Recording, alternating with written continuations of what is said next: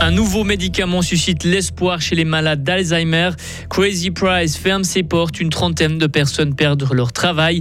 Ils sculptent des fruits et des légumes depuis 20 ans. Rencontre avec un passionné d'une discipline peu commune en fin de journal. Météo, c'est simple. Jusqu'à dimanche, froid et nuageux. Bonsoir Vincent Douce. Bonsoir à toutes et à tous. Et on débute avec du sport à la Coupe du Monde de foot au Qatar. Sensation, la Belgique est éliminée.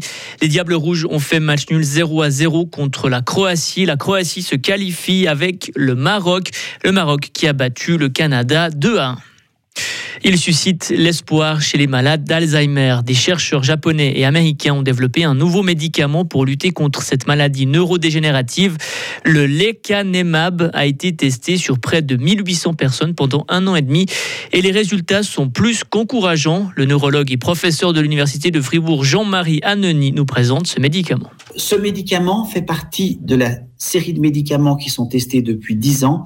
C'est un médicament qui s'accroche aux protéines amyloïdes, qui est donc le détritus qui empoisonne le cerveau et qui essaie de l'enlever. Et les résultats montrent, 1, qu'il y a un ralentissement de la perte de mémoire d'environ 30%, donc ça ne guérit pas mais ça ralentit, et 2, que les effets secondaires qu'on connaît et qui nous inquiètent un peu, ces inflammations du cerveau, semblent moins importantes qu'avec les médicaments antérieurs. Environ 5 à 6% des personnes âgées de plus de 65 ans sont touchées par la maladie d'Alzheimer dans le monde. Crazy Price doit mettre la clé sous la porte. Le magasin installé au Brie, spécialisé dans la vente de matériel de sport, a fait faillite. Une trentaine d'employés ont été licenciés lundi. Contacté, l'un des administrateurs évoque des difficultés depuis la pandémie de coronavirus.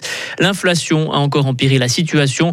Plusieurs entreprises seraient intéressées à s'installer dans le bâtiment laissé libre. Imposer au minimum 15% du bénéfice des multinationales qui ont leur siège en Suisse. C'est la nouvelle norme en Europe et la Suisse l'a acceptée. Reste à définir qui va profiter de cet argent supplémentaire, entre 1 et 2,5 milliards de francs dès 2027. Le Conseil des États a validé l'option du Conseil fédéral, les 3 quarts au canton, le dernier quart à la Confédération. Mais le Conseil national n'est pas d'accord. Alors quel modèle retenir pour l'emporter lors de la votation populaire de juin 2023 ?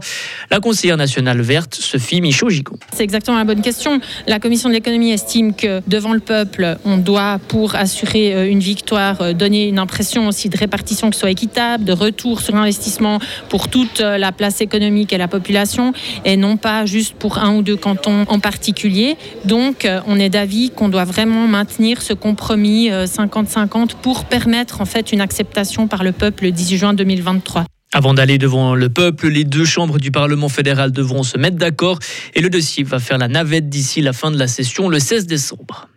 2,5 millions de coûts supplémentaires. L'université de Neuchâtel va subir de plein fouet les conséquences de l'inflation l'année prochaine.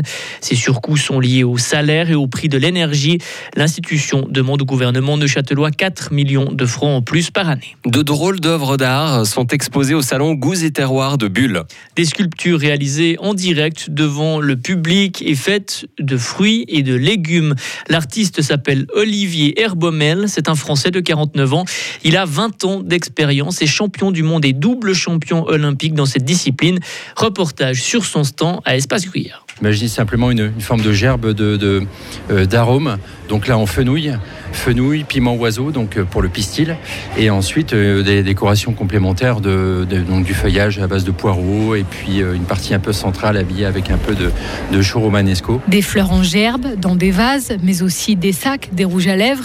Olivier Hervommel est spécialiste des trompe-l'œil, des sculptures réalisées en un temps record. Les arômes, en une demi-heure, la pièce est faite. Et le nordiste a sa technique pour maintenir la fraîcheur de ses œuvres. J'ai un petit pulvérisateur et dans ce pulvérisateur, je mets 2 ou 3 comprimés de vitamine C. C'est de l'acide ascorbique. Et en fait, ça permet de tenir les produits très très bien. Donc effectivement, durant le salon, je pulvérise régulièrement. Les visiteurs de Goût et Terroir sont admiratifs. Superbe, superbe. Mais c'est magnifique. Le monsieur qui fait ça est un grand artiste. Peut-être un héritage familial. Ma mère est dentelière, passionnée de dentelle au fuseau. Et mon père fait aussi un peu de sculpture aussi sur fil de fer. Un sens esthétique aussi développé pendant des années par cet ancien maître d'hôtel sommelier. J'ai toujours aimé le sens artistique en ayant fait l'école hôtelière. C'est vrai qu'on nous présente souvent des pièces artistiques. C'est un peu l'excellence. On nous représente un peu ça aussi, les plats, les jolis plats, les jolies assiettes. Et donc depuis l'école hôtelière, c'est vrai que ça m'a toujours attiré le sens du beau en quelque sorte. Du beau mais éphémère, les œuvres ont une durée de vie de quelques jours seulement. Après, elles sont mangées ou composté. Un sujet réalisé par Maël Robert et vous pouvez admirer les œuvres d'Olivier Hervommel jusqu'à dimanche prochain. Retrouvez toute l'info sur frappe et frappe.ch.